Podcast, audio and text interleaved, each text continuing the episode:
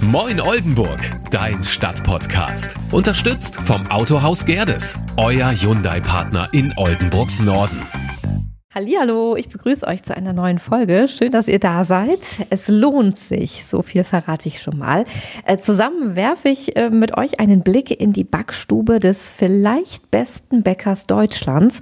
Der könnte nämlich aus unserer Region kommen und ihr kennt ihn von den Oldenburger Wochenmärkten. Die Bäckerei Ripken aus Augustfehn hat sich für die deutsche Bäckermeisterschaft in München qualifiziert. So, und da muss man ein bisschen mehr können als nur gute Brötchen backen. Was genau, das verrät uns Jörg Ripken gleich. Und es gibt einen neuen Trend, der jetzt auch die Oldenburger Partyszene aufmischt. Ich sag nur, Mama geht tanzen. Eine ganz besondere Party speziell für Mütter. Wie ihr Teil dieser Party werdet, das hört ihr hier. Und jetzt freue ich mich, dass mein Kollege Kai von Hefen auch wieder mit am Start ist mit dem Newsüberblick. Kai, was gibt's denn Neues? Die Grünkohlsaison steht an und damit stellt sich auch wieder die Frage, wer denn der neue Oldenburger Grünkohlkönig wird. Und die Antwort führt uns zu unseren Nachbarn nach Osnabrück. Verteidigungsminister Boris Pistorius wird es wohl werden und er ist ja gebürtiger Osnabrücker. Gekürt werden würde er dann Anfang des kommenden Jahres beim deftig Oldenburger Grünkohl-Eten in Berlin. Einmal im Jahr wird in der niedersächsischen Landesvertretung ja der Grünkohl gefeiert. Pistorius wäre als Grünkohlkönig übrigens in guter Gesellschaft. Gesellschaft. Auch Helmut Schmidt und Frank-Walter Steinmeier saßen schon auf dem Thron. Von der Tradition rüber zur Digitalisierung, denn darin schneidet Oldenburg nämlich bundesweit gut ab. Der Digitalverband Bitkom hat 81 Großstädte im sogenannten Smart City Index untersucht und Oldenburg ist insgesamt auf dem 20. Platz gelandet. In zwei Kategorien erreichte die Stadt sogar Top 10 Platzierungen. Richtig gut an kam übrigens das neue Serviceportal der Stadt. Es hat in dem Index die maximale Punktzahl von 100 erreicht. Mehr geht eigentlich nicht. Und wo wir schon beim Fortschritt sind, es kann sein, dass euer Müll ab sofort klimaneutral abgeholt wird. Denn mittlerweile sind zwei wasserstoffbetriebene Müllsammelfahrzeuge in der Stadt unterwegs. Pro Jahr sollen die beiden Müllwagen zusammen etwa 54 Tonnen CO2 einsparen. Mal zum Vergleich, das ist mehr als eine vierköpfige Familie durchschnittlich im Jahr verbraucht. Das ist doch zumindest schon mal ein guter Anfang. Ich danke dir, Kai. Ihr kennt diesen Geruch von frisch gebackenem Brot, ne? Wenn man beim Bäcker reinkommt und es duftet so herrlich, dass man am liebsten die ganze Auslage mitnehmen würde. Ja, damit das so gut riecht und schmeckt, stehen die Bäcker stundenlang in der Backstube und geben ihr Bestes. Und eine Bäckerei bei uns hier in der Region hat in den vergangenen Monaten noch mal eine ordentliche Schippe draufgelegt und sich für die deutsche Bäckermeisterschaft qualifiziert. Ja, sowas gibt es. Die Holzofenbäckerei Ripken im Kreis Ammerland, die tritt am 25. Oktober in München gegen drei weitere Teams aus Deutschland an. Wenn ihr auf den Wochenmärkten hier bei uns in Oldenburg unterwegs seid, dann kennt ihr Ripken bestimmt. Die sind mit ihren Verkaufsständen dienstags, donnerstags und samstags auf dem Pferdemarkt und auf dem Rathausmarkt und freitags auch auf dem Bloerfelder Marktplatz. Also da hat der ein oder andere von euch bestimmt schon mal Schlange gestanden. Und ja, jetzt heißt es Daumen drücken für Geschäftsführer Jörg Ripken und Mitarbeiter Patrick Brandt. Seit April sind die beiden nämlich neben dem Tagesgeschäft äh, noch zusätzlich am Backen packen und machen und tun, damit sie eben in München am 25. Oktober äh, das aller, allerbeste äh, präsentieren können. Und ich bin froh, dass die beiden trotz des hohen Stresslevels momentan noch ein bisschen Zeit hatten für mich und so durfte ich dann einen Blick werfen in die Backstube von Jörg Ripken und einen Blick in den Holzofen, in dem dieses leckere Brot in alter Tradition gebacken wird. Und das ist noch so ein richtig rustikaler Ofen. Die sind deutlich größer, die sind etwas massiver. Das Wichtigste ist die Art der Hitzeübertragung. Das heißt, ich habe eine ruhende Backatmosphäre, äh, während ich in anderen Öfen immer die Hitze umwälzen muss und neue Hitze reinbringe. Wir heizen nur einmal vor. Wir haben ungefähr 80 Kilo Holz in jedem Ofen. Dann wird ausgekehrt und dann hat der Ofen so zwischen 350 und 400 Grad. Das sind Temperaturen, in denen ich sonst kein Brot backen kann, weil die Hitze viel aggressiver ist. Und das ist in so einem Holzbackofen eine mildere Backatmosphäre. Ich habe keine Beschwadung wie in den anderen Öfen, das heißt, dass normalerweise Wasserdampf draufgegeben wird. Dadurch, dass ich diese stehende Backatmosphäre habe, verschließt sich das Produkt sehr schnell. Ich kriege schnell eine Kruste und ich habe, wenn ich den Teig gut habe, nachher ein schönes, saftiges Produkt. Ja. Das dann wahrscheinlich auch ein bisschen bekömmlicher ist? Die Bekömmlichkeit kommt eigentlich durch die lange Teigruhe. Ich sage immer, ein Holzbackofen macht aus einem schlechten Teig auch kein gutes Brot. Also von der Rohstoffauswahl über die Teigführung, Teigreifezeiten, das ist das Entscheidende. Und dann kommt der Holzbackofen, der dann, sage ich nochmal, sein Aroma dazu gibt. Oftmals sind heutzutage die Produkte, es heißt, ja, Weizen ist nicht bekömmlich und es ist auch nicht gut. In den meisten Fällen liegt es einfach daran, dass es viel zu schnell durchgearbeitet wird. Das heißt, bis vom Teig herstellen bis zum Backen sind es dann vielleicht zwei Stunden oder so. Äh, und das ist einfach zu kurz, um das Produkt aufzuschließen, um bestimmte Stoffe aufzulösen, die ich nicht gut vertrage. Das sind so Food Maps, die einfach in diesen Teigen aufgelöst werden müssen. Teigruhe ist also ein entscheidender Punkt. Und die ist bei Ribgen sehr ausgedehnt. Also die Bäcker arbeiten zum Teil schon in einer Tagschicht von 6 Uhr morgens bis um 14 Uhr und bereiten einfach die ganze Zeit die Teige vor. Und nachts kommt dann eine Truppe von Bäckern, die nur noch backt. Und die Teige liegen in der Zwischenzeit dann in der Reifekammer. So, hier jetzt zum Beispiel, das sind alles die Ciabatta-Teige. Oh, hier ist es kalt drin. Ja, genau. Der hat 5 Grad, der Raum. Ja. Die sind jetzt schon für morgen, die Teige. Ah, die sind okay. heute Morgen geknetet, liegen in der Wanne und werden morgen früh ausgekippt, werden dann geschnitten, geteilt in verschiedene Stücke. Dann werden das die äh, Ciabatta-Brötchen, kernige Wecken, äh, Ciabatta-Stangen, Holzofenfladen. Hier sind Korinthstudie. Die sind dann alle schon vorbereitet und können morgen früh so verarbeitet werden. Also dann hat der Teig 24 Stunden geruht. Ja, ungefähr äh, 20 bis 24 Stunden ist er unterwegs. Und oftmals arbeiten wir ja auch mit Vorteigen und Sauerteigen. Dann wird er sogar über zwei Tage. Also dann wird den einen Tag der Vorteig gemacht äh, oder Sauerteig und dann am nächsten Tag wird der Teig bereitet und am übernächsten Tag wird dann erst gebacken. Ja, und während das Tagesgeschäft einfach so weiterläuft, laufen die Vorbereitungen auf die deutsche Bäckermeisterschaft im Hintergrund. An Wochenenden und Feiertagen haben Jörg Ripken und Patrick Brandt Probe gebacken. Und ich habe das Ergebnis schon gesehen. Da ist nichts dem Zufall überlassen. Ähm, da sind richtige Kunstwerke äh, entstanden und die transportieren eine Botschaft. Denn das Thema des Wettbewerbs lautet Gemeinschaft. Und so ist halt eine Pyramide aus Keksteig entstanden. Die fällt sofort ins Auge. Dafür ist Patrick verantwortlich. Der hat das Schaustück gebacken. Das sieht auf jeden Fall sehr beeindruckend aus. Und das ist quasi eine Pyramide mit, mit Treppenstufen. Und das ist aus Keksteig. Wirklich? Genau. Es ist aus Keksteig, also es muss essbar sein, es darf kein Salzteig sein, es dürfen keine Drähte drin sein. Das waren die, die Vorgaben. Ansonsten gibt es tatsächlich hier keine Höchstmehlmenge, die man benutzen ähm, darf. Man kann machen, was man möchte. Es darf äh, frei gedacht werden sozusagen. Für uns war die Treppe wichtig in der Gemeinschaft, als eine Art Brücke auch, die man zwischen zwei Parteien vielleicht auch mal, äh, mal hat. Fanden wir das ein ganz gutes Symbol für Gemeinschaften, haben uns dann ja, damit dann ähm, auseinandergesetzt sozusagen. Und oben die, die Kugel, das soll dann die Erde sein, quasi? Wenn Sie es so sehen, ist das schon mal gut. das hoffen wir, dass es das, die Welt ist, So sieht es für mich aus, genau. Ja, genau. Es soll die Welt sein. Ähm, am Ende ist alles, ähm, ja, alles gebündelt da oben sozusagen in der Welt. Wir haben nochmal einen Menschenkreis reingebracht mit, mit verschiedenen Menschen. Wir haben äh, Gemeinschaft drauf geschrieben in, in, in verschiedenen Sprachen. Also es ist in Italienisch drauf, in Französisch und so.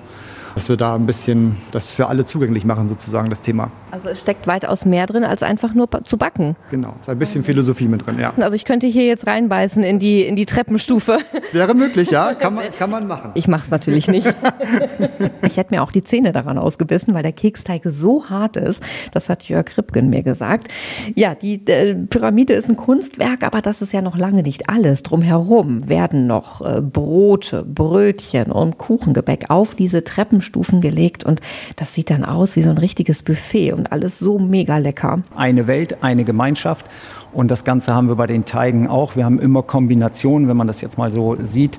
Es sind immer verschiedene Teige miteinander kombiniert. Ah, sodass wir- zweifarbig so- sozusagen, Genau, sodass ja. wir immer Gemeinschaften kreiert haben. Brot, Brötchenteige, Hefefeingebäck und Plunder- oder Blätterteig. Das haben wir auf den Treppenstufen präsentiert. Ich weiß nicht, ob ich zu viel verraten darf, aber mit, mit Pfirsich wird hier gearbeitet und ist das weiße Schokolade da? Genau. Das ist mit äh, Schokoladenpudding gefüllt. Hier haben wir ein Panna Cotta darunter. Wir haben verschiedene Füllungen halt genommen, um das Ganze nochmal vom Geschmack her abwechslungsreich zu gestalten. Mal herzhaft, mal süß. Ist das hier eine Tomate? Ja. Ach, eine Tomate in so einer Art Bagel. Ja, das ist ein Brioche mit Mandeln und Basilikum. Wie so ein Bagel, genau. Da legen wir die Tomate rein und dann ist von unten Parmesan und oben haben wir nochmal so ein Parmesan-Crackle. Sehr schön ist auch äh, die Weltkarte auf diesem großen Brot. Ne? Die haben Sie da so aus, aus Mehl so drüber gestäubt? Genau, das haben wir mit einer Schablone dann abgesiebt sozusagen. Das ist ja das, wie wir es interpretieren, eine Welt, eine Gemeinschaft. Wir haben halt auch Produkte aus verschiedenen Ländern einfach mit einfließen lassen. Ich sag mal so wie jetzt die Schwedenbulla oder dann dieses mit Cranberries und Curry und so weiter. Da sind halt viele verschiedene Einflüsse dabei, wo wir sagen, das ist einfach eine tolle Kombi und für uns verbindet Backen im Prinzip einfach weltweit. Gebacken wird überall, gegessen wird überall. Mhm. Immer verschieden. Das ist so unsere Interpretation. Unfassbar viel Liebe zum Detail steckt in diesen Backwerken. Und genauso wie das jetzt hier gerade in der Backstube steht, soll es dann am 25. Oktober in der Backstube in München nachgebacken werden. Und da kommt es dann auch auf die Zeit an. Also es gibt einen Vorbereitungstag und am nächsten Tag wird gebacken. Und da hat jedes Team siebeneinhalb Stunden Zeit. Das ist meine Rezeptmappe.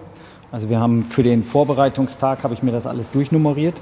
Das heißt, Patrick bereitet sein Schaustück vor.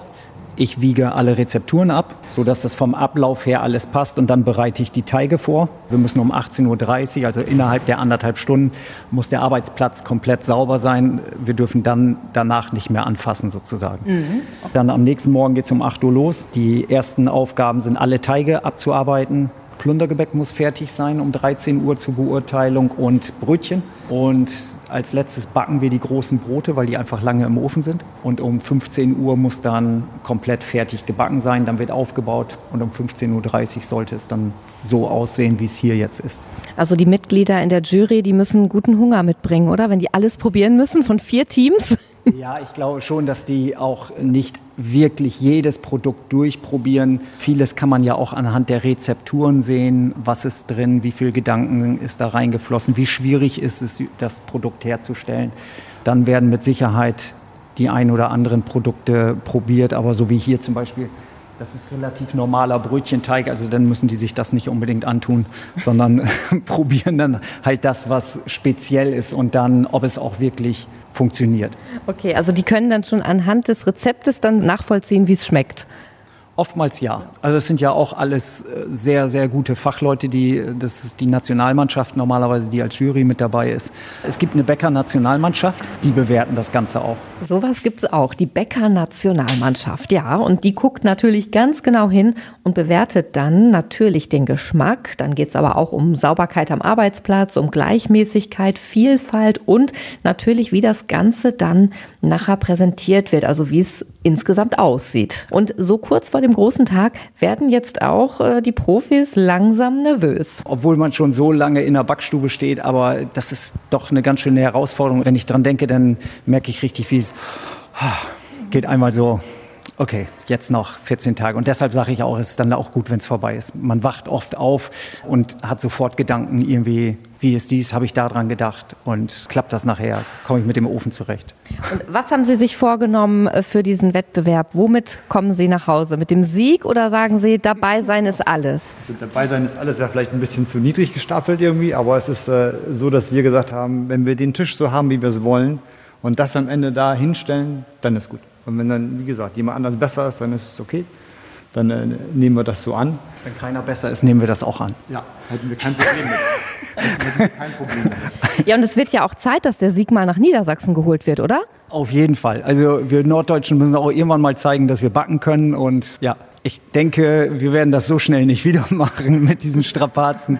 Aber das war es jetzt auch wert und ist auch eine tolle Erfahrung. Wir haben viel auch dazugelernt. Also wir haben einfach auch äh, vieles ausprobiert, was wir ja sonst nicht ausprobiert hätten. Und das bringt einfach auch einem selber viel Erfahrung mit dazu. Also von daher, so oder so ist es für uns eine super Erfahrung und wir haben auch in der Zeit jetzt viel dazugelernt. Und es hat auch Spaß gemacht zusammen. So was schweißt auch das ganze Team irgendwie zusammen. Ne? Und Jörg Ripken jetzt auch langsam so ein bisschen nervös obwohl der ja schon wirklich lange im Geschäft ist. Also im Jahr 2000 hat er die Bäckerei von seinem Vater übernommen und leitet sie mittlerweile in vierter Generation.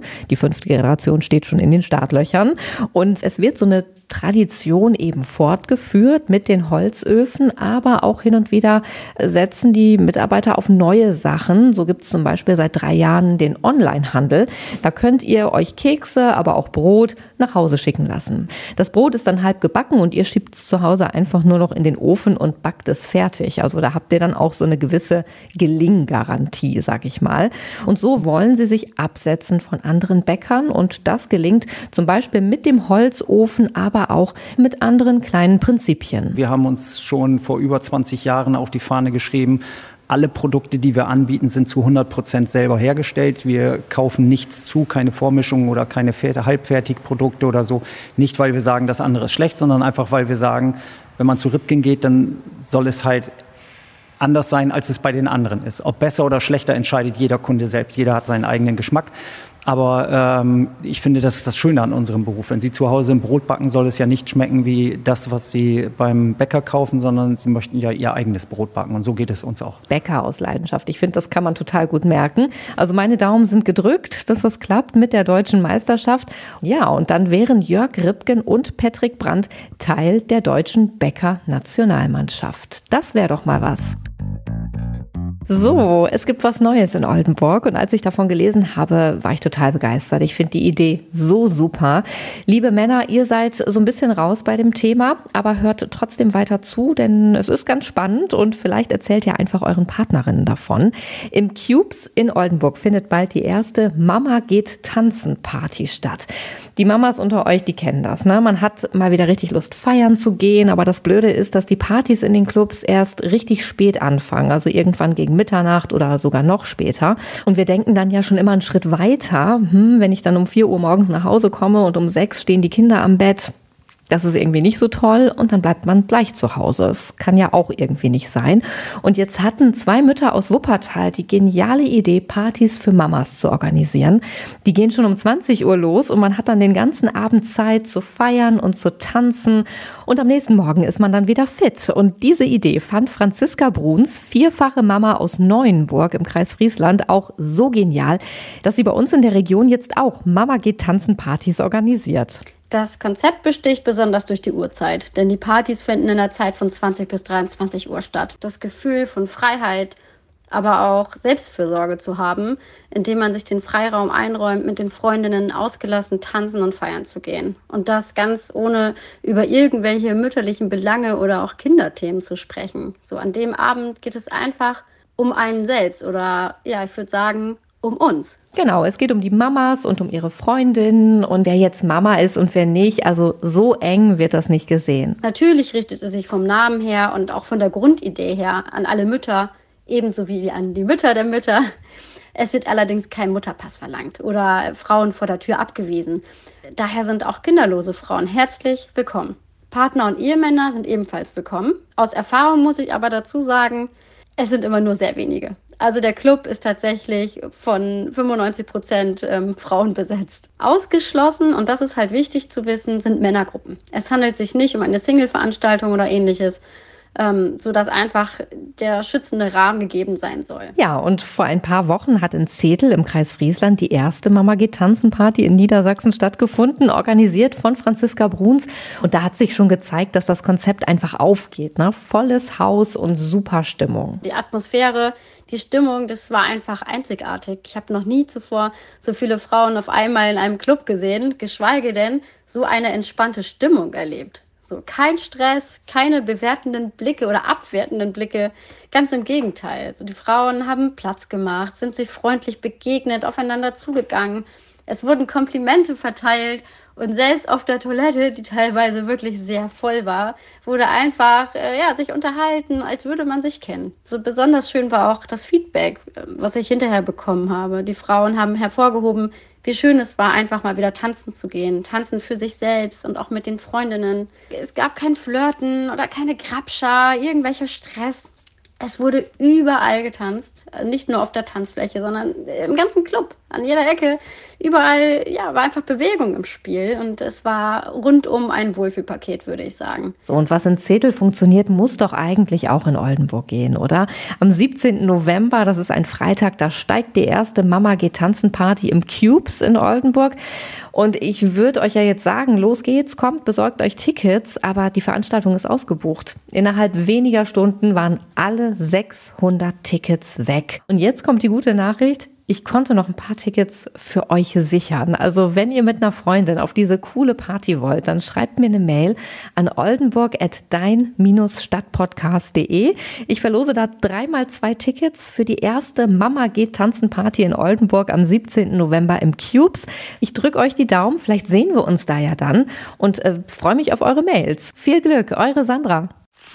Moin Oldenburg, dein Stadtpodcast. Unterstützt vom Autohaus Gerdes. Euer Hyundai-Partner in Oldenburgs Norden.